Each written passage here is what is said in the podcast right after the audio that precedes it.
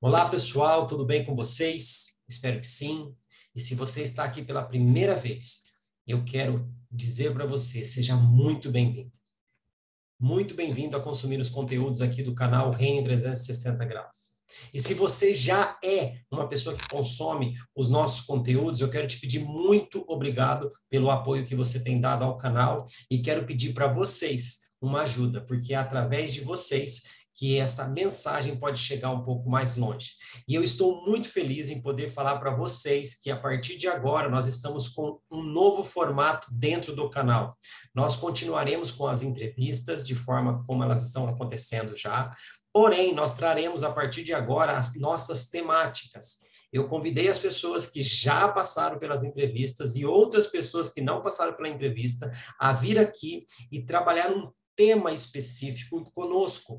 Porém, um pedido especial a elas foi feito também, que este tema faça um link com a visão do nosso canal, que é o posicionamento da igreja para os últimos dias. Então, a partir de agora, você que chegou aqui pela primeira vez, vai poder assistir o que ficou lá para trás das entrevistas e também acompanhar nossas temáticas. E lembrando que a visão do nosso canal não é criar nenhum tipo de discussão desnecessária, e sim alertarmos a comunidade cristã sobre a, a nossa necessidade de um posicionamento e de um alinhamento como corpo e como família. Então, a pessoa que está vindo aqui, ela não está vindo aqui para ser medida, nem como melhor e nem como pior, e sim para trazer a opinião dela. E se você discorda da opinião dela relacionada ao tema que ela vai trazer, não se sinta na obrigação de ir lá nos comentários e falar alguma coisa que não venha agregar ao nosso conteúdo. E sim, venha aqui e faça uma entrevista conosco, faça uma temática conosco e dê a sua opinião. Então, recado dado.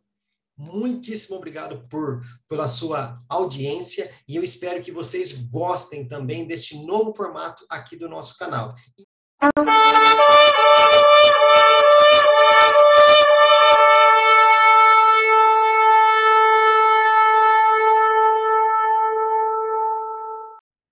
Estou hoje aqui com Milena Monteiro, pastora, missionária e também mestra. A Milena Monteiro é esposa do profeta Marcelo Monteiro, que já veio aqui no canal, já já vou falar sobre ele. E eu estou muito feliz porque, assim, eu não consegui fazer a entrevista com os dois, mas eu consegui fazer a entrevista com um e agora eu vou fazer a temática com o outro. Ou seja, a família Monteiro está aqui no canal e eu estou muito feliz e nós tivemos alguns contratempos aí nas agendas, marca, precisa desmarcar, e eu insisto, ela insiste, a gente vai, corre, marca, desmarca, remarca, mas estamos aqui. Então, mais uma vez, Milena, muito obrigado por ter aceito esse desafio aí junto com o seu esposo. Obrigada. A gente fica muito feliz de poder agregar e trazer mais sobre aquilo que o Senhor ele tem derramado por esse tempo para esse tempo também. É uma, é uma alegria muito grande servir. Então vamos ver o que, que a, a nossa querida pastora Milena vai trazer para a gente, né? Daqui a pouco ela vai dar um spoiler aí do que, que ela vai falar com a gente. Então, para você que ficou meio confuso, peraí, mas o Marcelo participou tal, vamos fazer o seguinte: tá vendo onde eu estou apontando aqui? Eu vou deixar um card e esse card vai direcionar você lá para a entrevista do profeta Marcelo. Se você tiver curioso, você vai lá, assiste e depois, se quiser, você vem e termina aqui para ver o que, que marido e esposa pensam juntos no ministério. Mas, pastora Milena, você agradeceu, mas deixa só um spoilerzinho do que, que você vai trazer de temática para a gente, para já aprender esse povo já. Sim, hoje nós iremos falar em relação ao novo nascimento, que é um tema muito importante para a igreja. É um tema que ele é popular, a gente pode dizer que é um tema popular, só que ele não tem uma, uma profundidade naquilo que tem sido dito, que tem sido pregado. E muitas das vezes as pessoas acabam tendo uma visão é, equivocada ou então rasa do novo nascimento. Então, em resumo, né, o novo nascimento ele não é só o batismo, mas ele tem muitos, muitas profundidades e tesouros escondidos sobre esse, esse entendimento que o Senhor Jesus ele trouxe para a gente. Amém. Então, você que está ouvindo aí já no início, viu que a gente tem algo bem, uma feijoadinha para comer aí, né? Mas antes de começar, para falar assim, tá, mas pastora Milena, e aí? Quem é pastora Milena? Deixa eu ler a bio dela aqui então para você, tá bom? Milena Monteiro, ela é pastora, missionária e mestra. Casada com Marcelo Monteiro, que eu já falei. Os dois são pais de Gade e recentemente descobriram que também serão pais de uma menina. A menina já tem nome? Já tem nome? Já tem, já a gente já tem tido uma, uma visão em relação ao nome. A gente acredita que vai colocar o nome dela de Efrata, Uau. que é o nome de Uau. onde era, né? Antiga Belém, que chamava, de onde Jesus nasceu. E é um nome bem profético, para também combinar com o nome do irmão dela também, que é Gad, né? O sétimo filho de Jacó.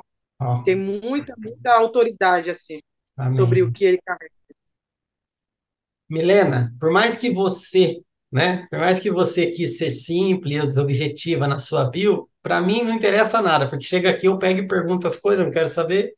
É, Fala um pouquinho a respeito dessa sua vida missionária, né? Porque pastora, mestra, pá, legal, as pessoas têm um certo entendimento de essa, dessas vocações, mas todas as vezes que a gente fala sobre missionário, as pessoas têm uma certa visão de que missionário, para uns, né, missionário é vagabundo, missionário só Sim. quer saber de receber dinheiro da igreja, não quer fazer nada.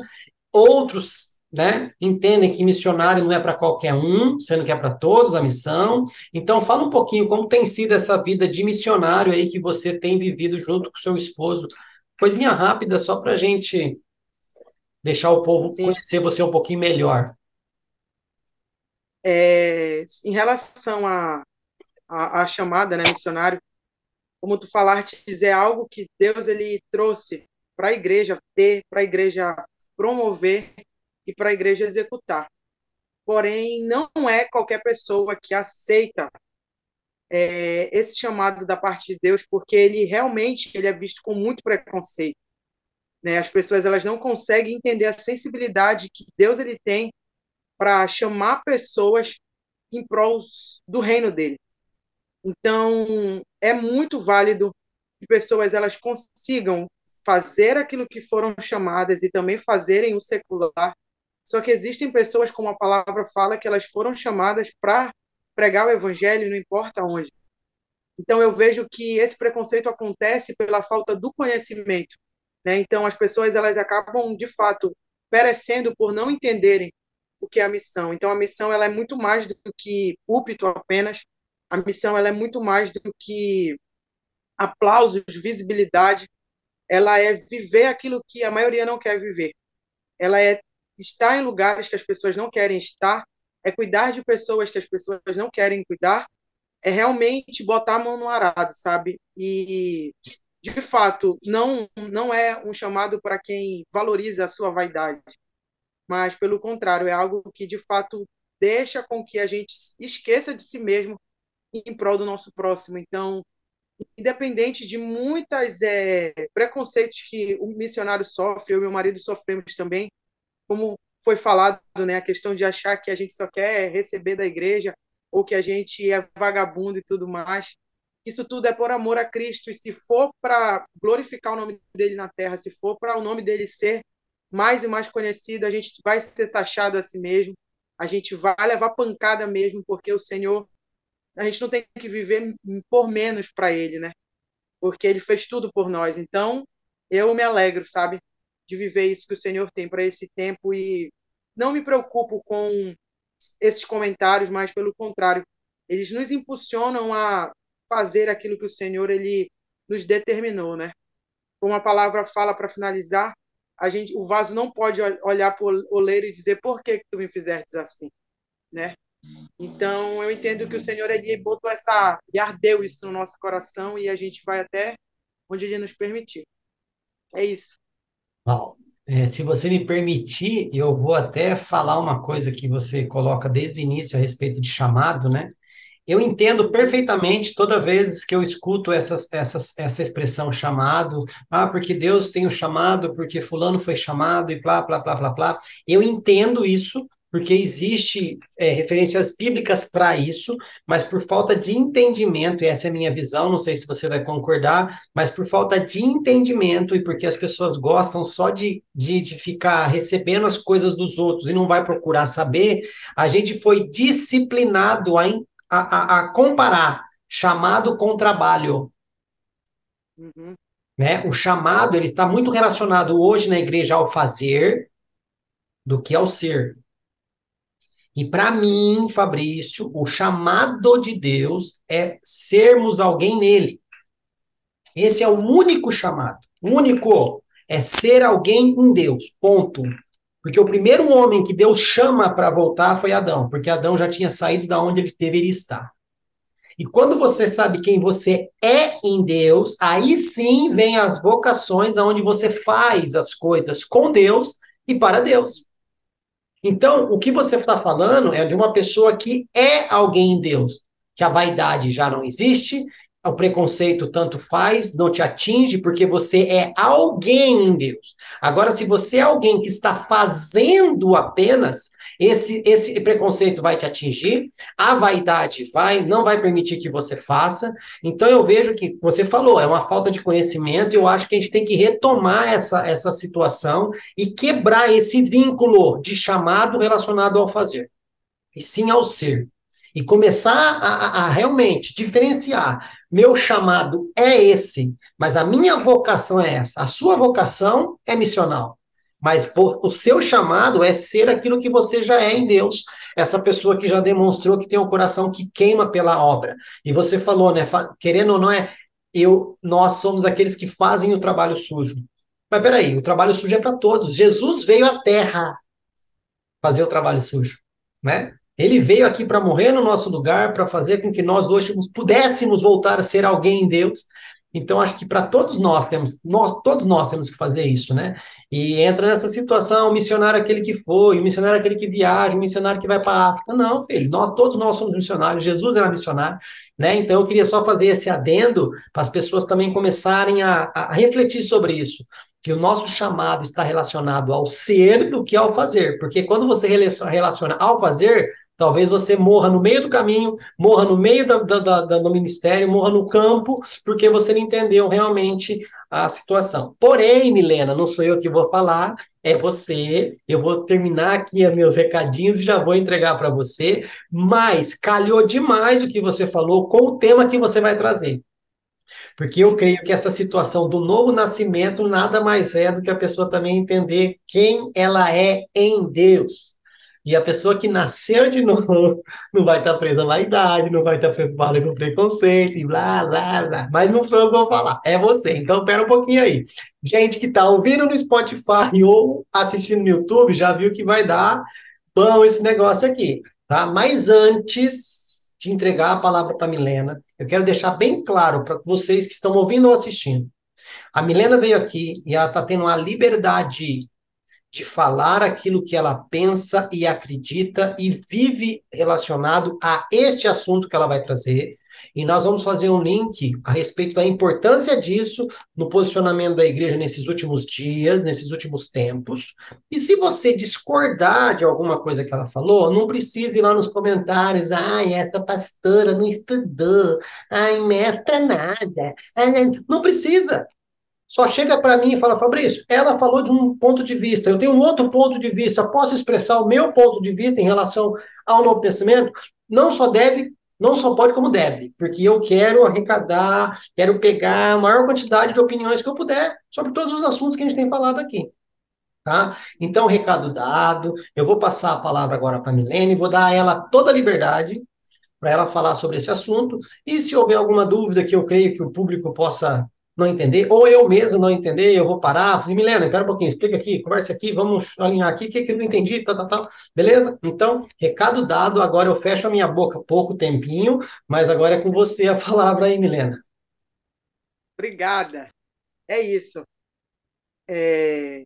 Não tem como falar de servir ao Senhor sem falar sobre o novo nascimento. Por que que para mim, esse é um tema muito importante, muito importante.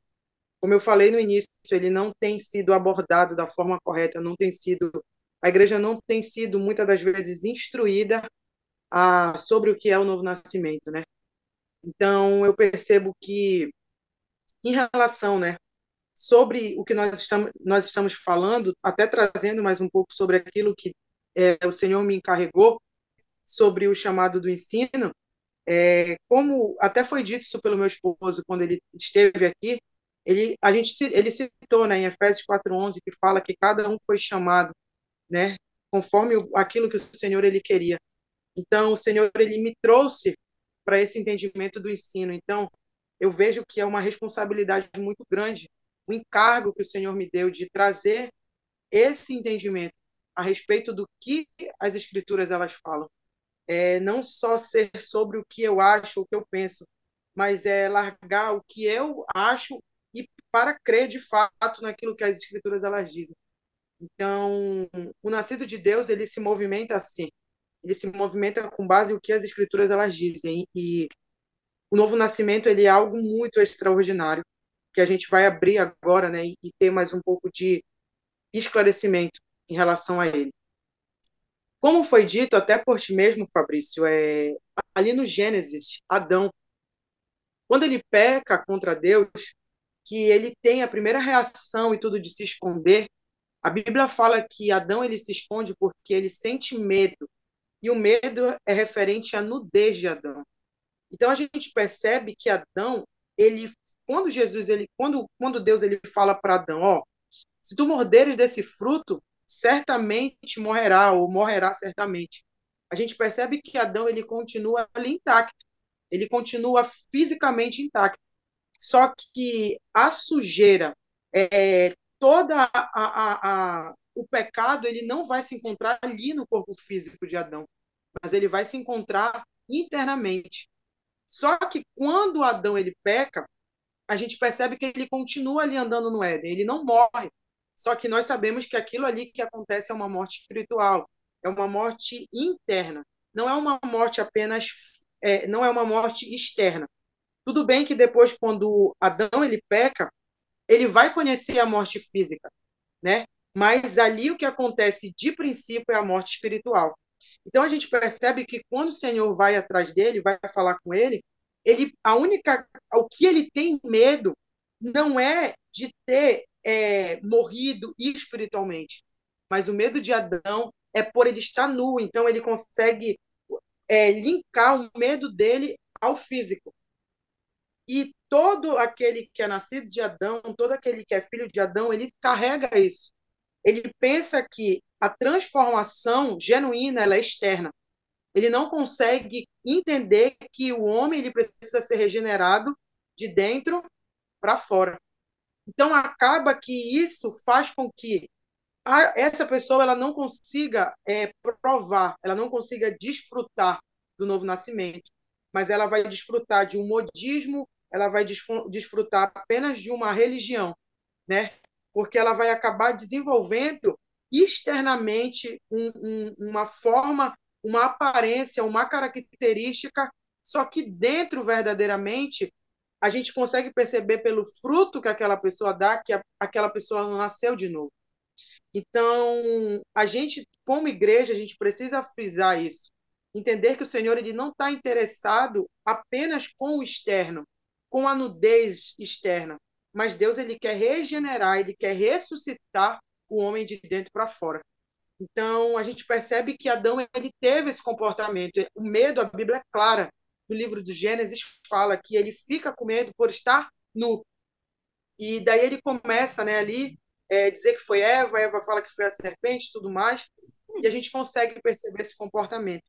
Então a gente percebe que o reino de Deus, ele não é, não é somente, claro, que a conduta interna, ela vai ter uma expressão no físico, só que o que o Senhor ele está interessado é primeiramente fazer dentro do homem e para que de fora seja uma transformação genuína, para que não seja uma transformação pelaquilo que eu acho correto. É como se uma, é, é, é um instinto humano, né? Um ser humano em si, quando ele não nasce de novo, o coração dele é, é, é, é algo que até eu queria abrir, que é muito importante. E eu louvo a Deus por, por estar podendo é, trazer esse entendimento, que é algo que a gente sempre escuta, sempre escuta mesmo é o sentido das pessoas dizerem que elas têm um coração bom. A gente consegue ouvir muito isso, ah, porque o meu coração é bom, eu sou uma pessoa boa, e isso é algo que não condiz com a palavra de Deus. A palavra de Deus fala que o coração do homem foi contaminado. o coração do homem está em pecado. Fala que do coração do homem procede todos os tipos de males. Então, isso é, é uma mentira que a humanidade ela desenvolveu. Na verdade, as pessoas, elas pela graça comum, elas podem ter alguns, algum, algumas é, formas, alguns comportamentos, algumas coisas positivas no dia a dia, ter um caráter é, mais bondoso, ter um caráter mais compreensivo, ter um caráter mais alegre, ter um caráter mais simpático, só que realmente não existe alguém que não nasceu de novo que possua um coração bom.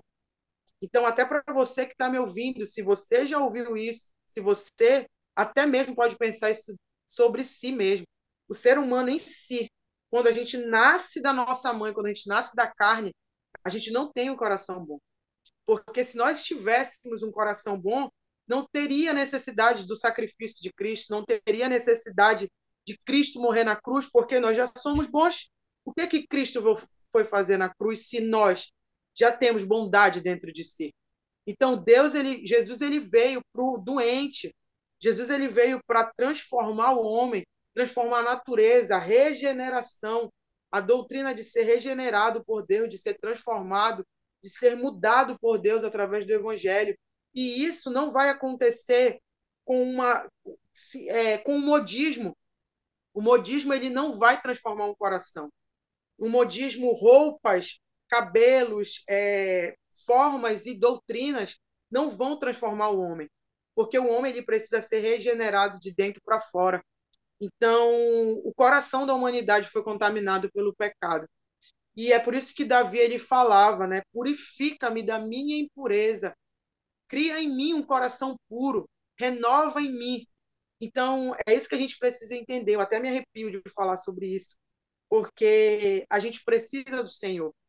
E a gente só consegue acessar o reino de Deus, a gente só consegue viver o reino através da graça mas a graça faz com que a gente consiga entender quão falho e pecador a gente é, quão necessitado dessa graça.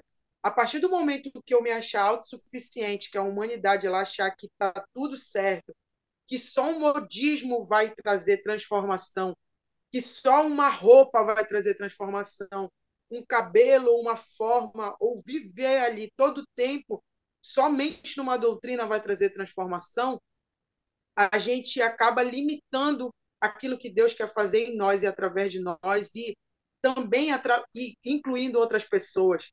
Então eu vejo que a Bíblia fala que o amor ele não é egoísta.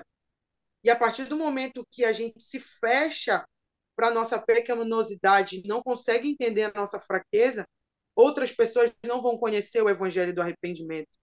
E na verdade, o evangelho do arrependimento é que salva o homem. Na verdade, o evangelho do arrependimento, do novo nascimento, de fato, é ele que faz o homem acessar o reino de Deus. Sem o arrependimento, não tem como ver a Deus. Sem um coração quebrantado, sem um coração puro, de fato, diante de Deus, não tem como ver ao Senhor. E ele disse isso. Então, a gente tem que parar de se preocupar menos com aquilo que é externamente aceito e passar a de fato ter uma comunhão genuína com o Senhor. De fato, é, a gente ouve muito sobre para conhecer a Deus tem que orar, tem que ler mais, e é verdade. Não tem como a gente sair disso. Mas eu percebo que a gente não tem que fazer por uma obrigação, mas tem que fazer pedindo a Deus que Ele coloque amor no nosso coração para amar as Escrituras, amar o tempo de oração, amar o tempo de que o Senhor ele usa ali para quebrar a gente e lapidar a gente, sabe? Então, por isso que o Senhor fala que muitos são chamados, mas poucos são escolhidos, porque as pessoas elas não estão preocupadas em agradar o Senhor verdadeiramente. Essa que é a verdade, sabe? Na verdade, as pessoas elas estão se montando, elas estão criando um personagem para agradar pessoas, para conseguirem cargos, para trazerem é, visibilidade para si, para trazer palco para si, mas elas não estão querendo é, agradar o Senhor, sabe? Verdadeiramente falando. Eu consigo perceber, assim, sentir é, o quanto o Espírito de Deus ele se entristece por isso, sabe? Mas eu também consigo perceber que Deus ele tem pessoas que, que o adoram, pessoas que o amem de verdade, independente daquilo que é, externamente é dito, externamente é falado, mas é uma convicção genuína, é uma convicção que somente o Espírito de Deus dá. Então eu percebo que Jesus ele deu de cara, né, com um homem assim, um homem que se chamava Nicodemos, né? Então outra coisa também para que também é uma coisa muito errada diante de Deus é as pessoas acharem que somente o batismo nas águas é evidência de salvação. O batismo nas águas ele não é uma evidência de salvação. Na verdade, ele é ele é, ele ele é uma forma até profética, né, de fazer com que fisicamente seja explícito que aquele indivíduo está confessando o Senhor, ele está sendo, que ele quer ser regenerado pelo Senhor. Só que Jesus ele disse algo para Nicodemos, ele falou: "Em verdade vos digo que aquele que não nascer da água e do espírito não verá o reino de Deus". Então não basta só nós sermos batizados com uma água física se espiritualmente nós não fomos regenerados. E Jesus falou isso. Em verdade, em verdade vos digo, em algumas traduções a Bíblia vem falar assim, que todos vocês, todos, todos vocês venham nascer de novo. Então, Nicodemos ali é, tinha também, era, era, um, era um mestre né, da lei, mas a palavra só em si, é, o conhecimento só em si, ele não tem poder de salvar ninguém.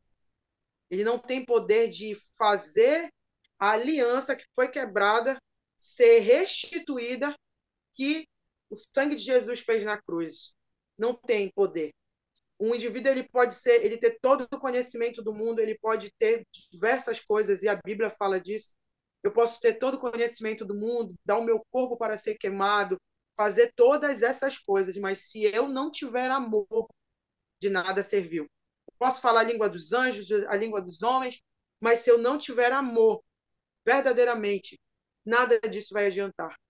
Então eu percebo que tem pairado, sabe, esse esse engano sobre a igreja de achar que o servir a Deus ele é aparência e as pessoas não estão se importando com o novo nascimento. Então, se a gente for perceber também, Faraó ele aumentava o serviço do povo para que o povo não tivesse tempo com Deus. Foi aquilo que foi falado também. Quanto mais uma pessoa se preocupa em apenas só fazer é, externamente para Deus, mas não tem tempo de ouvir o Senhor, não tem tempo de mergulhar nas Escrituras, de abrir o coração, de se derramar, essas pessoas elas continuam no Egito.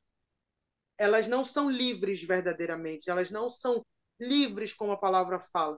Aonde está o meu espírito aí a liberdade? Então não há liberdade, porque elas acabam fazendo, fazendo, fazendo para que ela, para que assim elas se sintam aceitas e salvas por obras. E não existe salvação por obras. Não existe, é, é, não tem como barganhar com o Senhor.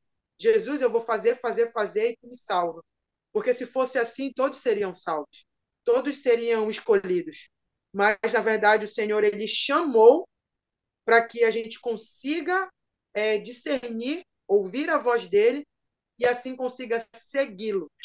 Jesus não falou para que a gente siga algo que vem da terra, mas a salvação ela vem do alto, ela não vem do, do de, dessa terra, ela não vem daqui. A salvação ela é algo que o homem ele não conseguiria sem Jesus Cristo. E Jesus Cristo possibilitou. E a gente acaba sendo negligente, acaba sendo preguiçoso. Eu acredito que a gente acaba, de fato, é, ignorando o sacrifício do Senhor quando a gente não quer gastar tempo com Ele, quando a gente não quer se derramar, não quer conhecer os atributos de Deus no secreto. Então, eu acredito que o secreto é o que fez com que hoje eu estivesse aqui. O secreto foi com o que fez com que a minha mentalidade fosse renovada.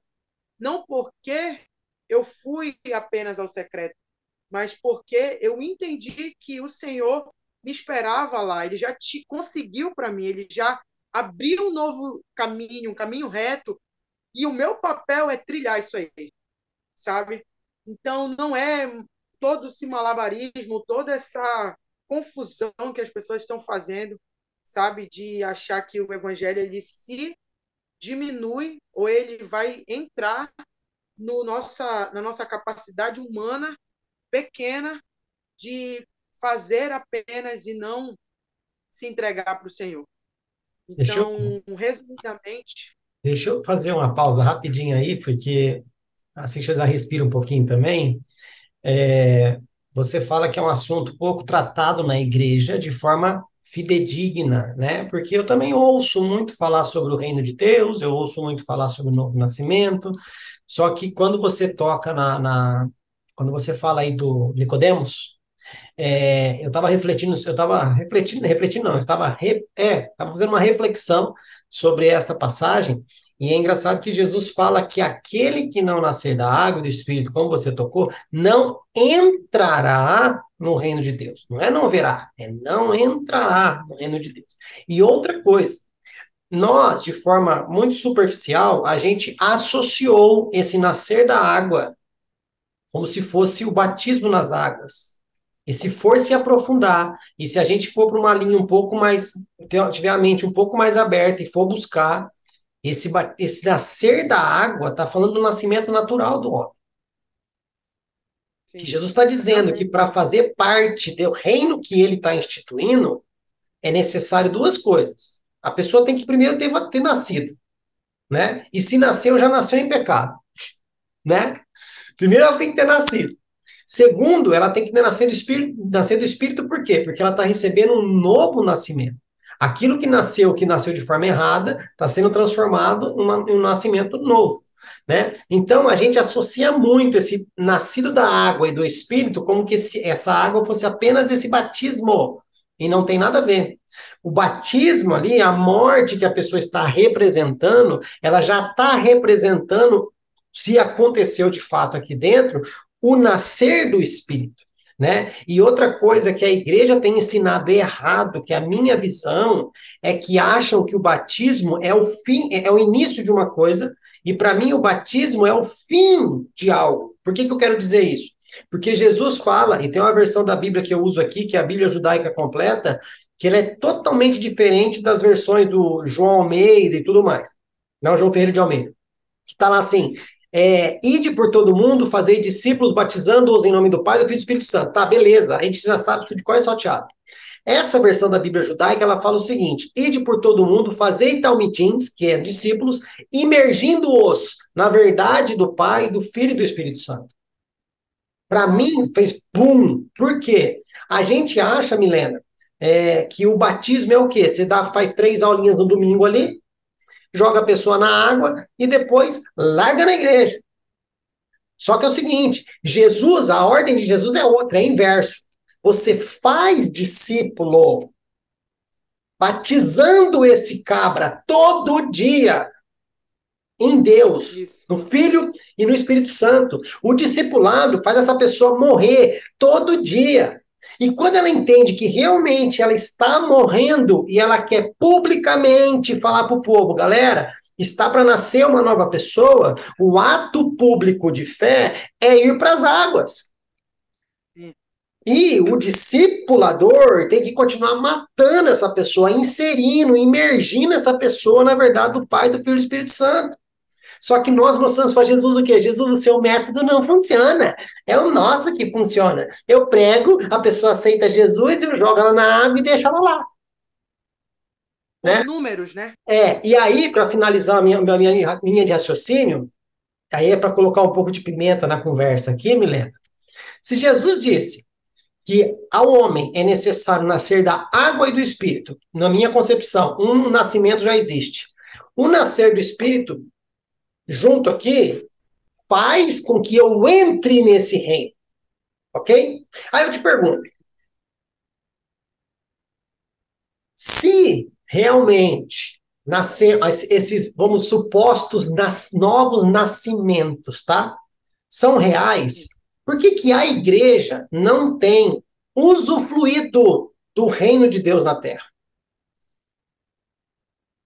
Certo. Porque o reino de Deus é muito diferente do que a gente tem visto na nossa religião hoje. Sim. O que Jesus veio instituir é reflexo do reino dos céus na terra. O reino de Deus na terra, para mim, é o reflexo do reino dos céus. Se lá não tem fome, aqui não tem que ter fome. Se lá não tem morte, aqui não tem que ter morte. Se lá não tem choro, aqui não tem que ter choro. Se lá não tem é, doença, aqui não tem que ter doença. Tanto é que Jesus passava na rua, mas no meu reino não tem doença, por que, que essa pessoa está coxa? No meu reino não tem cego, não tem, não tem ninguém cego, por que, que esse cara aqui está cego? No meu reino, ninguém passa fome, por que, que esses 5 mil, essas 5 mil pessoas estão tá aqui? E por que, que ele. Né? Então, assim, na minha concepção, a gente precisa voltar para esse assunto que você trouxe, que é totalmente pertinente, porque eu acredito que os supostos novos nascimentos precisam ser revistos. Porque a igreja, ela não está vivendo a autoridade a autoridade que foi dada a ela, tá? E não está exercendo com atitudes de novos nascidos, vamos dizer assim. Tem dado muito mau testemunho de um velho homem do que atos de justiça de uma nova criatura. E com isso, perdendo a autoridade no reino espiritual para aquilo que ela foi vocacionada a ser. Porque Efésios 3,10 fala que Deus escondeu nele um segredo desde a fundação do mundo. E ele preferiu revelar através da igreja para todos os principados e potestades a multiforme graça dele. Então a igreja se perdeu e ela não entende mais o poder do reino, o poder que ela tem e o que ela deve fazer, porque eu acredito que muitos estão nascidos da água, mas poucos estão nascidos do espírito. Era só isso que eu queria falar. É só para colocar pimenta no fogo aqui e bora que é com você agora. Quer saber? Se vira. Sim. É muito importante teres tocado nesse assunto aí, porque de fato é isso, né? Quando a gente olha ali para o Gênesis, eu inclusive tenho uma, um material muito profundo em relação a isso. É, quando a gente olha para o Gênesis, a gente vê o Senhor ele olhando para o casal e falando, né? Ele diz que ali ele dá autoridade toda, tanto dos animais quanto dos animais que se rastejam no chão, as aves, tudo. Então a gente percebe que o homem ele é, antes do pecado ele tinha e exercia essa autoridade. Só que quando o homem ele peca ali, pós-pecado, o homem ele passa a ser já não mais é não ter mais autoridade sobre o planeta, sobre o reino que Deus constituiu a ele. E a gente percebe também Jesus quando ele vem à Terra e ali as ondas, o mar está brabo e tudo, e ele manda parar, ele exorta o mar. Então a gente percebe que quando Deus ele fala sobre nós estarmos é, alinhados a Ele, a gente consegue entender que isso também se liga à estatura de varão perfeito, que já é um assunto também muito muito profundo. Eu acredito que assim como é como como tu falaste, né? Existe o nascimento físico. Por exemplo, eu nasci eu, Milena, dia 11 de novembro. Então, o Senhor ele permitiu que esse fosse meu nascimento físico e agora o Senhor me deu o nascimento espiritual. Mas eu acredito que essa estatura da, da igreja ela vai se desenvolvendo. Tanto que Jesus ele fala isso, até que cheguemos na estatura de varão perfeito.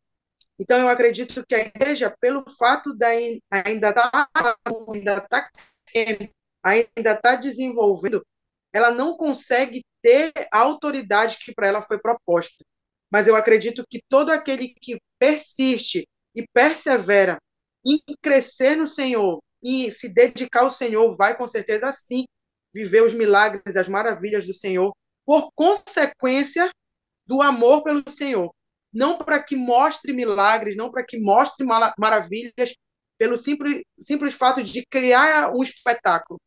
O Senhor não está em busca disso.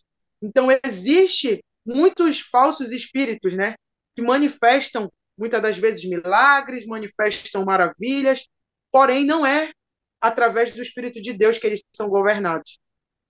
Então eu percebo que Deus ele sabe, o Senhor ele sabe que a igreja ela teria essa dificuldade, assim como no caso eu estou grávida, né? É, eu estou tendo que esperar toda essa gestação.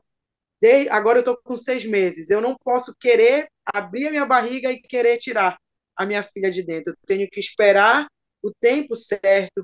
Daí ela vai nascer. Daí ela vai tomar o leite. Daí ela vai se alimentar.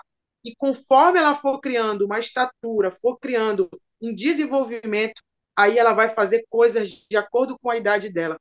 Eu acredito que espiritualmente também funciona dessa forma.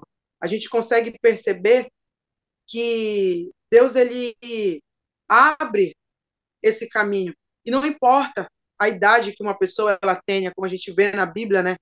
Várias pessoas, não importa a, a idade física que essa pessoa tenha, mas o que importa para Deus é aquela a idade espiritual, a idade ao desenvolvimento, a maturidade espiritual. Para Deus, na verdade, ele está se importando com isso, né?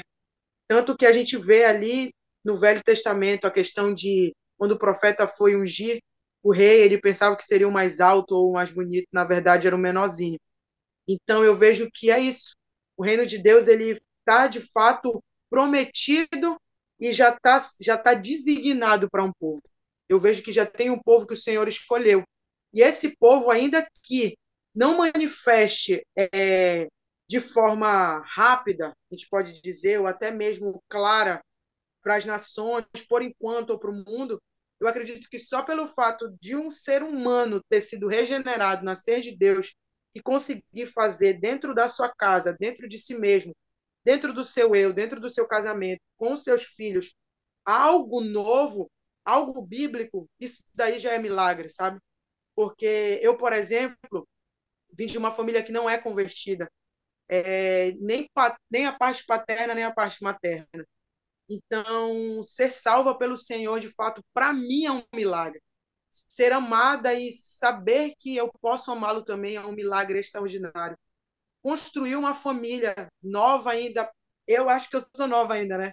Tenho 28 anos, ter uma família em Cristo, ter um, marido posicionado em Deus, filhos crescendo de forma correta, longe do que a minha geração é, escolheu e vive, infelizmente, para o maligno, ser salva por Deus para mim já é um milagre. Então eu vejo assim que se vai existir cura nesse, nesse, nesse, nessa caminhada, como já houve, glória a Deus. Se vai existir milagre, glória a Deus também. E isso é consequência de uma vida de alinhamento, de uma vida de santidade com o Senhor. Então, eu acredito que a igreja ela, ela tem despertado, sabe? Eu acredito que aquilo que está escrito em Apocalipse é a verdade, sabe? Vai existir no grande dia uma noiva que tá, vai estar tá adornada, vai ter uma, uma noiva sem mácula, sem mancha. E eu acredito que, por mais maior perrengue que seja aqui na Terra que aconteça, maiores que sejam os danos que existe aqui na Terra. Eu acredito que existe um povo que vai ser fiel até o final, sabe? Parece aos nossos olhos humanos que é impossível, mas eu acredito que Deus ele ele é fiel, sabe? E que também ele tem uma noiva que está caminhando nessa fidelidade. Então, basicamente é isso aí. Ô, Milena, mas aí entra uma questão que tanto para mim, quanto para você, quanto para a igreja, é algo que a gente não quer tocar, a gente não quer discutir, por falta de conhecimento, né? E às vezes é falta de interesse. Para você que tem uma vocação de mestre, né? Eu creio que existe uma vocação parecida comigo também, além de ter uma vocação mais profética, mas eu também gosto desse negócio do se aprofundar. É, eu acho que o interesse, às vezes, é o que está faltando em nós, como cristãos. Em que sentido? Porque, vamos lá, pastora Milena, missionária Milena, a mestra Milena, veio aqui e falou sobre um novo nascimento. Aí vem o endemoniado e fala para você assim, tá, e como que eu nasço de novo? Depende de mim? Depende de Deus? Como é que faz? Eu quero nascer de novo, mas como que funciona isso? Eu sei que é um processo, tá? Mas tipo assim, como que a pessoa nasce? Parte dela? Mas se parte dela é porque partiu de Deus antes, porque fala que Deus opera tanto o querer quanto o efetuar, mas aí se é, se é, é verdadeiramente dessa forma, então eu fico de braço fechado espero Deus tocar em mim, ou eu mostro interesse, ou como funciona. Então, assim, é um balai de gato tão grande que hoje a gente só fala assim, ai, você precisa nascer de novo. Tá bom, queridão, mas como? Sim. Isso é uma, uma, uma... Posso responder? Pode. Obrigado. É uma pergunta que eu é uma pergunta que eu ouço muito. Eu e o Marcelo, a gente ouve muito isso aí. Quando a gente a gente é, tipo, sobre o novo nascimento, a gente ama, ama, ama muito mesmo. É uma pergunta que a gente ouve muito. É, eu e o Marcelo, a gente, o Senhor por misericórdia tem permitido que a gente gere muitas pessoas, sabe? Muitas pessoas que têm idade de ser nossos pais, de ser pessoas com a mesma idade que a, no, que a nossa. E eu acredito que a gente consegue viver isso em Deus, porque o que, é que o Senhor ele fala? Que a fé ela vai trazer, ela vai trazer, vai agradar o coração do Senhor. Eu acredito que a fé ela também vem pelo ouvir, como a Bíblia fala. Quando um ser humano ele consegue ver o testemunho que eu e minha família, eu e meu esposo, a gente tem, que a gente vive. Quando a gente traz para essa verdade do novo nascimento, quando a gente fala sobre o Senhor Jesus, que nós somos testemunhas que ele é real. Porque por que, que existe a questão do ateísmo? Por que existe a questão da incredulidade? Faz parte do pecado? Faz. Mas não tem como eu testemunhar algo que eu não provei. Não tem como eu falar de algo que eu não conheço. Não tem como eu dar a, car a característica de algo que eu não vejo. Então eu vejo que o Senhor, pelo fato dele se revelar a nós por misericórdia, a gente consegue expressar ele. E a gente traz essa verdade para as pessoas quando é perguntado, né, como é que eu faço para nascer de novo? Igual Nicodemos, eu volto para onde? Para o ventre da minha mãe? Então eu percebo que o que que a palavra de Deus ela fala? Ela traz para a gente essa vivência para que a gente consiga transmitir isso para as pessoas. E através do que é pregado essas pessoas elas passam a crer. E através da fé essas pessoas elas são geradas. E eu vejo que é isso que a noiva de Cristo ela faz. A noiva de Cristo ela gera filhos para o seu esposo. Ela gera é, ela traz para o seu esposo a alegria dos filhos sabe? Então eu vejo que a maioria dos que creram. Claro que teve muitos que não creram, muitos que a gente chorou mesmo pelas madrugadas, chorou e aquelas pessoas, por enquanto, ainda não foram salvas. Mas eu percebo que o mais importante de tudo é que a gente semeou. E aqueles que ouviram, eles têm vivido essa transformação, essa regeneração. Eles têm vivido aquilo que o Senhor tem proposto. Então, acredito que Deus ele escolheu um povo, mas é aquilo que eu sempre oro ao Senhor e sempre falo. Eu digo para Deus, eu falo, Senhor, que eu faça parte do povo que te alegra, que eu faça parte do povo que te dá, te dá alegria, te dá prazer. E eu acredito que qualquer qualquer pessoa que se achega a Deus com essa verdade, com esse coração quebrantado, beleza, Jesus, a Milene e o Marcelo pregaram para mim me faz crer tanto quanto, me faz querer tanto quanto, me faz amar aquilo que o Senhor é, me faz eu conhecer esse Deus que eles conhecem, me faz viver esse Senhor, esse senhorio que tu proporciona. O Senhor ele não vai negar, o Senhor não vai virar as costas. Então eu acredito muito nisso, sabe? Eu acredito muito no que no, é o que a gente falou sobre ter um coração disponível ao Senhor. Sabe, Deus ele quer salvar a humanidade. Ele falou isso, eu não vim condenar o mundo, eu vim salvar. Então, eu acredito que se alguém chega diante de Deus e diz: Deus, me salva, tira essa mentalidade da minha cabeça, tira esse coração imundo, tira esses pensamentos, me regenera, me transforma. Deus, ele não vai virar as costas para um ser humano, sabe? Milene, não sei se você percebe isso, também veio à minha mente aqui agora, tá? Eu tô ouvindo você aqui, alguma coisinha aqui começou a cutucar uh, a gente fala sobre um novo nascimento, esquecendo que precisa de uma nova morte, né? Sim. E essa é a parte que é o apego do eu, né? Por que, que eu te pergunto isso? Porque a gente vê Nicodemos é, ali, talvez ele falou de uma forma totalmente inocente, ou demonstrando de uma forma profética o que todo homem gostaria que acontecesse. Para e pensa, Nicodemos, o chefe ali, o maioral da, da, da lei ali, né, com toda aquela posição e tudo mais, uma coisa seria para ele chegar no sinédrio, chegar ali para os fariseus e falar: olha, não quero mais, porque eu vou seguir aquele cara ali. É um tipo de atitude que requer muito da pessoa, requer uma renúncia muito grande. Agora, e se ele conseguisse voltar para o ventre da mãe, o que, que ele está falando para Jesus? Jesus, então eu apagaria toda a minha história, eu estaria resetando tudo que eu fiz, aí eu nasço uma nova criatura, já crendo em você, não tendo que dar satisfação para ninguém, não tendo que consertar nada que eu fiz de errado, e eu vivo numa boa nesse reino. Você consegue perceber onde eu quero chegar? Não. Porque a gente fala sobre um novo nascimento, isso não dá ibope na igreja, porque a igreja também tem que falar sobre uma nova morte. Porque primeiro você morre para nascer de novo. E o morrer, no caso de Nicodemos, é o quê? Era abrir mão de tudo aquilo que ele tinha conquistado.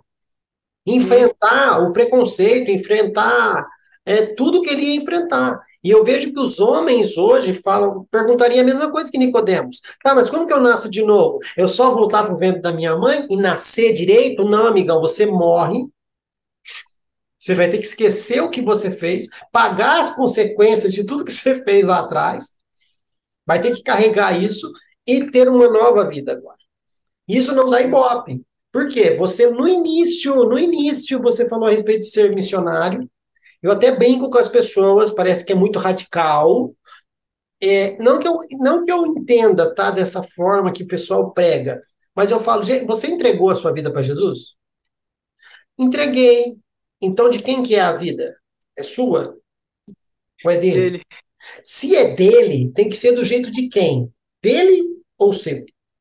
Então, eu acho que a gente precisa voltar. Acho não, tenho certeza. Esse negócio de acho não tá, não tá legal, não. Eu tenho certeza. É verdade. Eu tenho certeza que nós precisamos pregar o apelo 2.0. Amigão, você realmente quer aceitar Jesus? Então você vai perder nome, você vai perder status, pode perder família, pode perder emprego, pode perder até a vida. Você realmente Isso quer entregar a vida para Jesus? Você quer entregar a vida para Jesus? Porque se você entregar nessas condições, além de ser emocional, que tem que ser, além de ser espiritual, que tem que ser, vai ser racional, porque Paulo fala que temos que prestar um culto racional a Deus. Né? Então, queridão, você está morrendo hoje. Esquece as suas vontades. E quando eu falo esquece as suas vontades, eu não estou dizendo que Jesus tem que sentir vontade de ir no banheiro para você ir no banheiro. Não é essa vontade que eu estou falando. Tá? Ah, eu estou com fome, mas eh, minha vida pertence a Jesus. Se ele não falar para comer, eu não como. Não é dessa vontade que eu estou falando, demoniado. É dessa vontade que eu estou falando. Eu estou falando daquilo que é contra a vontade dele. Se você entregou a sua vida, você entregou todas as suas vontades, todos os seus desejos na mão dele, e ele vai começar a trabalhar. Então, por isso que eu disse para você, Milena, esses supostos novos nascimentos precisam ser revistos. Porque eu estou vendo que a igreja como um todo, ela está olhando o reino de Deus pelo buraco da fechadura.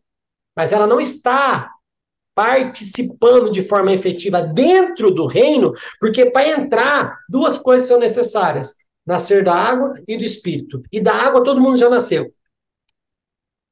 Seja o nascimento físico, como a gente disse, ou seja para esses que creem que tomar banho é o suficiente. Tá? Mas ainda falta nascer do espírito. E uma nova criatura tem novas atitudes, uma nova criatura tem novas maneiras de ser. Só que o nosso mau testemunho tem piorado em vez de melhorar. Tem alguma coisa esquisita aí, né? Tem. E isso de esquisito é o pecado, né? É o pecado que corrompe o homem. Muitas das pessoas elas elas atribuem ao maligno. Não, erros. mas, mas só para concluir, a gente está falando do nosso povo. Sim. Que se diz nova criatura. Que se diz que Sim. nasceu de novo. Só que a gente está preso ao pecado? A gente está permitindo que o pecado torne a nossa vida uma vida esquisita? Então, alguma coisa está errada. Ou a gente não entendeu o sacrifício de Cristo, ou a gente não nasceu de novo porcaria nenhuma. Estamos Exatamente. apenas presos à religiosidade, presos ao modismo, presos aos conceitos, presos à religião, presos ao dogma, presos à placa, presos à é instituição, entendeu? E não nasceu porcaria nenhuma. Porque se fosse, uma, um, se fosse uma família, uma igreja de novos nascimentos, opa, algo tinha que estar diferente, não é esquisito. Mas não pode Sim. falar isso no púlpito. Na ibope. Mas eu falo. Mas tem que falar mesmo, tem que falar mesmo. Mas é, sabe, e a gente tem, um, é, tem trazido, muitas das vezes, a, a, gente, a gente vem, entende, né? A gente lê os 66 livros da Bíblia e a gente vê de Gênesis Apocalipse, Deus ele confirma na palavra de Deus que existe tanto a humanidade, Cristo, anjos e demônios. E muitas pessoas elas acham que a maioria das coisas erradas que acontecem são de, de, de fonte diabólica. Ok. Só que a gente tem que entender algo que ali, quando Jesus estava no deserto, explica claramente para a gente o que é o poder que, que o inferno ele tem contra a igreja, contra a humanidade. O maligno ele tem o poder de oferecer a raça humana ao pecado. Só que a raça humana, a gente é que decide, através do livre-arbítrio, se aceita ou se não aceita. Então, óbvio, o maligno existe? Existe.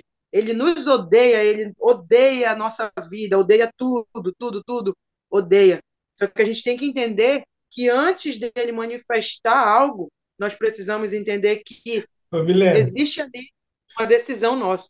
Vou só falar, fazer uma brincadeira aqui. O maligno odeia quem faz a vontade de Deus. Ultimamente, o maligno está amando a igreja. Tá, tá amando, porque ela tá fazendo o papel que era para ele fazer, ele tá de braço cruzado, e a igreja tá fazendo o trabalho dele. Os falsos crentes estão fazendo, tá fazendo o trabalho dele. E, a, e outra coisa, perceba que o diabo sempre oferece para o homem aquilo que ele já é, aquilo que ele já tem, só que ele quer acelerar o processo. E é nessa hora que a pessoa cai. Jesus, ele chega para Jesus e fala: Vai, lá no batismo não foi dito que você era o filho de Deus? Já começa assim, querendo tirar a identidade do cabra. Então, se você é mesmo, fala para essa pedra se transformar em pão. Nas entrelinhas, ali, naquele rolo, ali acho que ninguém foi lá para escrever certinho, mas acho que Jesus falou assim: Ô oh, queridão, eu sou o pão da vida. E você está pedindo para eu fazer pão, porque você acha que eu vou morrer de fome. Queridão, aqui não. Lá com Eva, presta atenção, hein? Olha a chave aqui, olha a chave. Lá com Eva, você conseguiu oferecer para ela aquilo que ela já tinha. Você falou para ela que se ela comesse, ela seria igual a Deus, sendo que ela já era igual a Deus. Lá você conseguiu enganar. Aqui não. Ó, o diabo, ah, tá bom então, tá, tá bom, tá bom, vai, tá escrito isso aí, beleza. Então fala o seguinte, pula daquele pináculo lá, que também está escrito que o Senhor dará ordem aos seus anjos para segurar a tua mão, para que você não tropece, tá? Aí Jesus nas entrelinhas fala, filhão, eu sou o autor da vida. Eu vou morrer fisicamente ali para fazer algo maior que você sabe que vai rolar aí. Mas eu sou o autor da vida e você falando que eu tenho medo da morte. Amigão, por favor. Sim. Não me engane. É esse desprezo, é esse desprezo, Fabrício, que a gente deve ter pelo pecado. O se parecer com o Senhor é, é esse comportamento de olhar para o pecado com desprezo. É, nós somos pecadores, sim. A gente, o pecado contaminou o, a, a, a primeir, o primeiro homem ali. Contaminou, sim. Só que a verdade do evangelho é que a gente não foi criado para o pecado. A gente está contaminado por ele. Isso é uma coisa clara. Só que a gente não foi criado para o pecado. Mas a gente prega um evangelho que nem, pe... nem pecado tem no nosso evangelho mais. Tem uhum. pastores pregando que se pregar sobre o pecado, afasta o membro. E eu uhum. pergunto, queridão, se você está com medo de pregar sobre o pecado porque afasta o membro, a a força motriz do evangelho, o cerne do evangelho, aquele que pode convencer o homem do pecado, da justiça e do juízo, não está ali. Sim. Se você está com medo de falar sobre o pecado, aquele que convence o homem do pecado, que o papel é dele, você prega, e o papel é dele convencer. Se você está com medo de falar, é porque ele não está aí. Sim. Isso é uma realidade, sabe? Eu, é de fato assim, eu costumo a dizer, né? Costuma dizer que só o que ficou da Milena foi a carcaça, ficou só o corpo. Então, eu tenho assim, sabe, me, me dá um negócio, uma coisa assim no espírito, fico emocionada, sabe, porque é, não tinha como eu ser salva por mim mesmo, não tinha como eu odiar algo que eu amava, não tinha como eu largar algo que eu era pegado. Por isso que eu falo sobre testemunhar o Senhor. Eu digo que é possível, sim. O problema é que estão contando a história por parte. O problema é que uma pessoa ela nasce pecadora e ela acha que ela, ela nasceu assim, ela continua assim. Uma coisa, até para você que está ouvindo a gente, que é muito importante que você saiba. Não existe novo nascimento para aquele que diz assim: eu nasci assim, eu vou morrer assim. Eu aprendi isso com os meus pais e eu vou viver assim. Eu vou fazer aquilo que eu cresci aprendendo. Não existe novo nascimento sobre isso. O nascido de Deus, ele não está preso a, a coisas que ele aprendeu anteriormente de Cristo. Na verdade, o nascido de Deus, ele, ele se esvaziou e ele vai aprender agora tudo novo. Assim como eu tenho ensinado, eu e Marcelo, para o nosso filho, o que, que são as palavras, o que, o que é o nome, as cores, assim o Senhor ele vai fazer tudo de novo. É por isso que ele fala que para que, que a gente tem que ser como criança, realmente, porque é estar tá disposto a aprender, é estar tá disposto a, a ouvir, é estar tá disposto a entender do Senhor o que Ele quer. Só que eu digo, eu hoje, para chegar nesse entendimento que o Senhor, por misericórdia, me deu, não foi fácil, sabe? Tive que abandonar a mim mesmo, sabe? E uma pessoa que era altamente apegada consigo mesmo, com as suas vaidades, com, com o seu eu, com os seus achismos, com a sua prepotência, com a sua arrogância. De repente Jesus ele me chama em cima de um prédio. Quando eu estava prestes a me suicidar, e o Senhor ele falou: Eu sou. Eu sou o Deus que tu buscou em toda a tua vida e eu te escolhi. E eu não consegui dizer não para ele. Até hoje eu digo, Senhor, que tu possas me persuadir. Assim como o profeta falou para o Senhor, que tu me, venha me persuadir todos os dias. Às vezes dói muito assim largar o que é preciso largar. Às vezes é choro em cima de choro, dor em cima de dor. Mas eu vejo que ninguém faria por mim o que o Senhor ele fez. Ninguém salvaria, ninguém amaria. Ninguém me vê, Fabrício, como Jesus me vê. Ninguém me olha como ele me olha. Então, se eu, se eu tenho que estar num lugar, é, é com ele. Se o lugar que eu nasci para estar, um lugar que eu nasci para viver, para me submeter, é diante do Senhor, sabe? Como uma esposa, como uma noiva mesmo ali, Sim. diante dele, sabe? E eu entendo por que, que aquela mulher chorava hoje aos pés dele, assim. Chorava e ela não queria saber se estava olhando para ela ela não queria saber o que os homens ao redor iriam pensar, ela queria saber de adorar ele ali, sabe? E hoje eu sou muito feliz, cara, muito feliz mesmo de poder sentir isso que eu estou sentindo. E como eu queria que toda a humanidade passasse por isso, sabe? Às vezes a gente olha para o próximo e a gente vê as pessoas cheias de defeito, as pessoas cheias de pecado, e o Senhor fala para mim, Milena, sabe por que eles estão assim? Porque eles ainda estão na primeira versão deles. Eles ainda estão na versão adâmica. Então, eles, não, ainda nasceram, versão... eles só nasceram da água ainda. Eles ainda, eles ainda estão na versão corrompida. É. Mas eu tenho poder para apresentar uma vida nova para eles. Sim. Então, faz o que eu te digo, que o resto eu faço, sabe? E é esse evangelho que eu acredito. Amém. É isso que eu acredito, sabe? Milena, Verdade. você falando aí, eu vou fazer um. Vou usar aqui a frase de, um, de, um, de um, uma pessoa que está na internet, eu não lembro, não, nem sei o nome da pessoa, tá? Senão daria o crédito aqui e depois eu vou deixar que você já traga suas considerações finais para a gente finalizar, que está chegando no final do nosso tempo. E a gente sabe que esse assunto aqui, um, uma hora não é possível, né? Porque a igreja está aí há mais de muito tempo aí já se perdeu nessa história do novo nascimento, então não vai ser em uma hora que a Milena e o Fabrício vai conseguir convencer o povo a entender melhor isso, que não é nosso papel, mas a gente está denunciando isso, sim.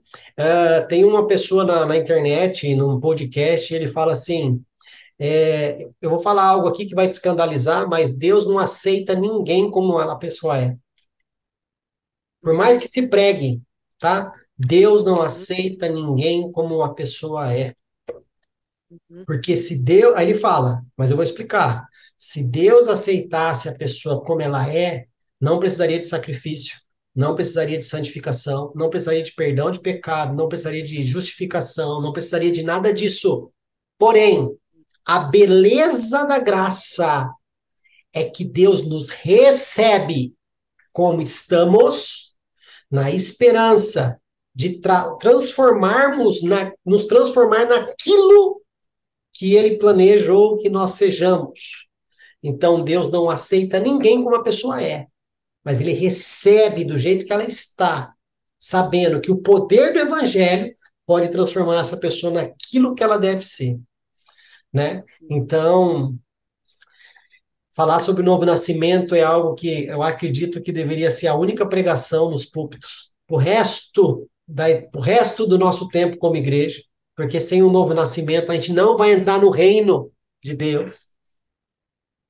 E é o reino de Deus instituído nessa terra que transforma a vida, que traz cura, que traz libertação, que traz. É o reino de Deus.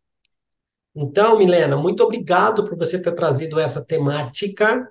É importantíssimo para o posicionamento da igreja nesses últimos dias entender que ela precisa entender que ela tem que morrer, né? Que o trigo se não morrer não vai nascer outro. E a igreja ela se fechou no tal do ostracismo, né? Ela se colocou dentro de, ela ficou dentro da ostra ali e acha que o reino de Deus é aquilo e acabou. Mas eu acredito que Deus tem levantado vozes proféticas para que a igreja se desperte, né? Então eu queria deixar para você as suas considerações finais e depois a gente se despede, e é isso. Amém. É isso. E a palavra de Deus, ela, ela traz para a gente, né? Fala em Lucas, do capítulo 13, do versículo 25. Assim: Quando o dono da casa se levantar e fechar a porta, vocês ficarão do lado de fora, batendo e pedindo: Senhor, abre-nos a porta. Ele, porém, responderá: Não os conheço, nem sei de onde vocês são. Então vocês dirão: Comemos e bebemos contigo, e em nossas ruas. Mas ele responderá: Não os conheço, nem sei de onde vocês são. Afastem-se de mim, todos vocês que praticam o mal. Então, o que eu quero deixar para finalizar aqui é que muitas das vezes as pessoas dizem assim: Deus conhece o meu coração. É, isso mesmo, é uma verdade. E, e, mesmo assim você não tem medo? é. Isso é uma grande verdade. Deus ele conhece o coração de cada ser humano, cada ser humano. Mas a pergunta que eu quero deixar para que você se examine: você conhece o coração de Deus? Você tem se permitido a conhecer o coração de Deus? Tem permitido descobrir o que Deus ele tem para ti antes da fundação do mundo? Não é sobre o que os teus sentimentos estão falando para ti, não é sobre o que as circunstâncias estão falando para ti, não é sobre o que os teus desejos estão falando para ti, não é sobre o que te amaldiçoaram ou o que tu mesmo acha que tu veio fazer na terra. Mas tu já consultastes a Deus verdadeiramente para saber, Deus, o que tu tens para mim? Quem eu sou para o teu reino? Quem eu sou para ti? E eu vejo que o Senhor ele quer fazer isso. A Bíblia fala de nós conhecermos e prosseguirmos em conhecermos a Deus. Então, eu acredito que conhecer o nome de Jesus, ele traz para a gente salvação, mas conhecer de fato Cristo no interno é a melhor coisa e é para isso que a gente nasceu. A gente nasceu para isso, para conhecer o Senhor e quando o Senhor ele vier, quando o Senhor vier é, ter, ter, ter, casar com a sua igreja, a gente vai passar a eternidade assim, conhecendo o infinito que é o Senhor, conhecendo a eternidade que é Ele mesmo, a eternidade da sabedoria, do amor, de tudo que Ele é.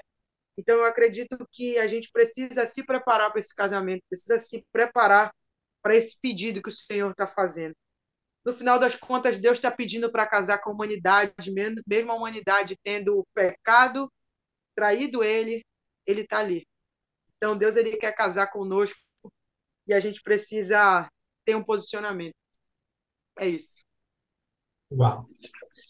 Olha, eu, eu, eu gosto de, de, de fazer uma, uma reflexão, porque a gente vê aí que existem várias, várias mitologias, e, não, e toda mitologia você pode ver, tem um Deus que é o pai de todos, esse Deus, ele se, ele, ele se relacionou com uma humana, e essa humana teve um filho que era meio homem, meio Deus, né? E eu estava assistindo um desenho esses dias, e tem um deles, eu não vou colocar o nome do semideus aqui para não falar, nossa, você está metendo a boca na, na mitologia tal. Não, não vou falar o nome dele, mas ele era uma situação de filho do deus que é o, que é o maioral com uma humana, beleza, tá? Aí, o que que acontece? Chega no momento que eles estão ali para lutar, tá lutando ele do lado dos deuses e o outro lutando do lado dos homens, porque eles estão ali disputando quem é mais forte, blá, blá, blá, blá. Aí no finalzinho, no finalzinho, antes desse semideus falecer nessa luta, ele pega, mas ele discorre uma lista de pecado da humanidade que você não tem noção. Nem, nem, nem Gálatas 5 tem tanta coisa que ele falou ali, né? Mas ele descascou a humanidade, mas descascou mesmo. E no finalzinho ali ele abraça o inimigo dele e fala: Mas mesmo assim, eu ainda amo a humanidade sabe? Então, assim, é o que Jesus fez. Jesus veio sabendo de todo o lixo que estava aqui, e mesmo assim ele falou assim: Mas eu morro por esse povo. Né? Então, Milena. É mais constrangedor, né? É mais constrangedor ainda, né? Então, eu quero te agradecer, sim, por ter trazido esse tema. Volto a dizer que não tem como aqui em uma hora, uma hora e quinze minutos, a gente colocar isso.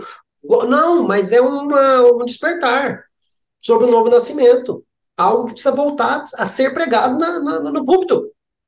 Né? Então, muito obrigado por ter trazido isso para a gente. Eu acredito que vai trazer sim um despertamento para as pessoas que estiverem ouvindo e que isso seja apenas uma sementinha para que as outras pessoas preguem sobre isso também, outro pregue sobre isso também, e a gente vai fazendo um efeito dominó, tá bom? Eu quero, em nome do canal, te agradecer imensamente e pedir para que Deus continue usando você e o seu esposo com essa voz profética, crendo ainda no evangelho genuíno, que Deus dê a vocês graça e que você e seu esposo lembre-se o chamado de vocês é ser alguém em Deus e não aquilo que as pessoas acham que vocês devem fazer. Tá bom, Milena? Muito obrigado de coração. Nós vamos ficando por aqui, mas eu estou muito contente com o que você trouxe e que a igreja entenda que isso é pertinente para o posicionamento dela para esses últimos dias, porque se ela não estiver dentro do reino, vai Já dar era. ruim. Vai dar ruim. Milena, muito obrigado. Deus abençoe. Tchau, tchau. Tchau, tchau.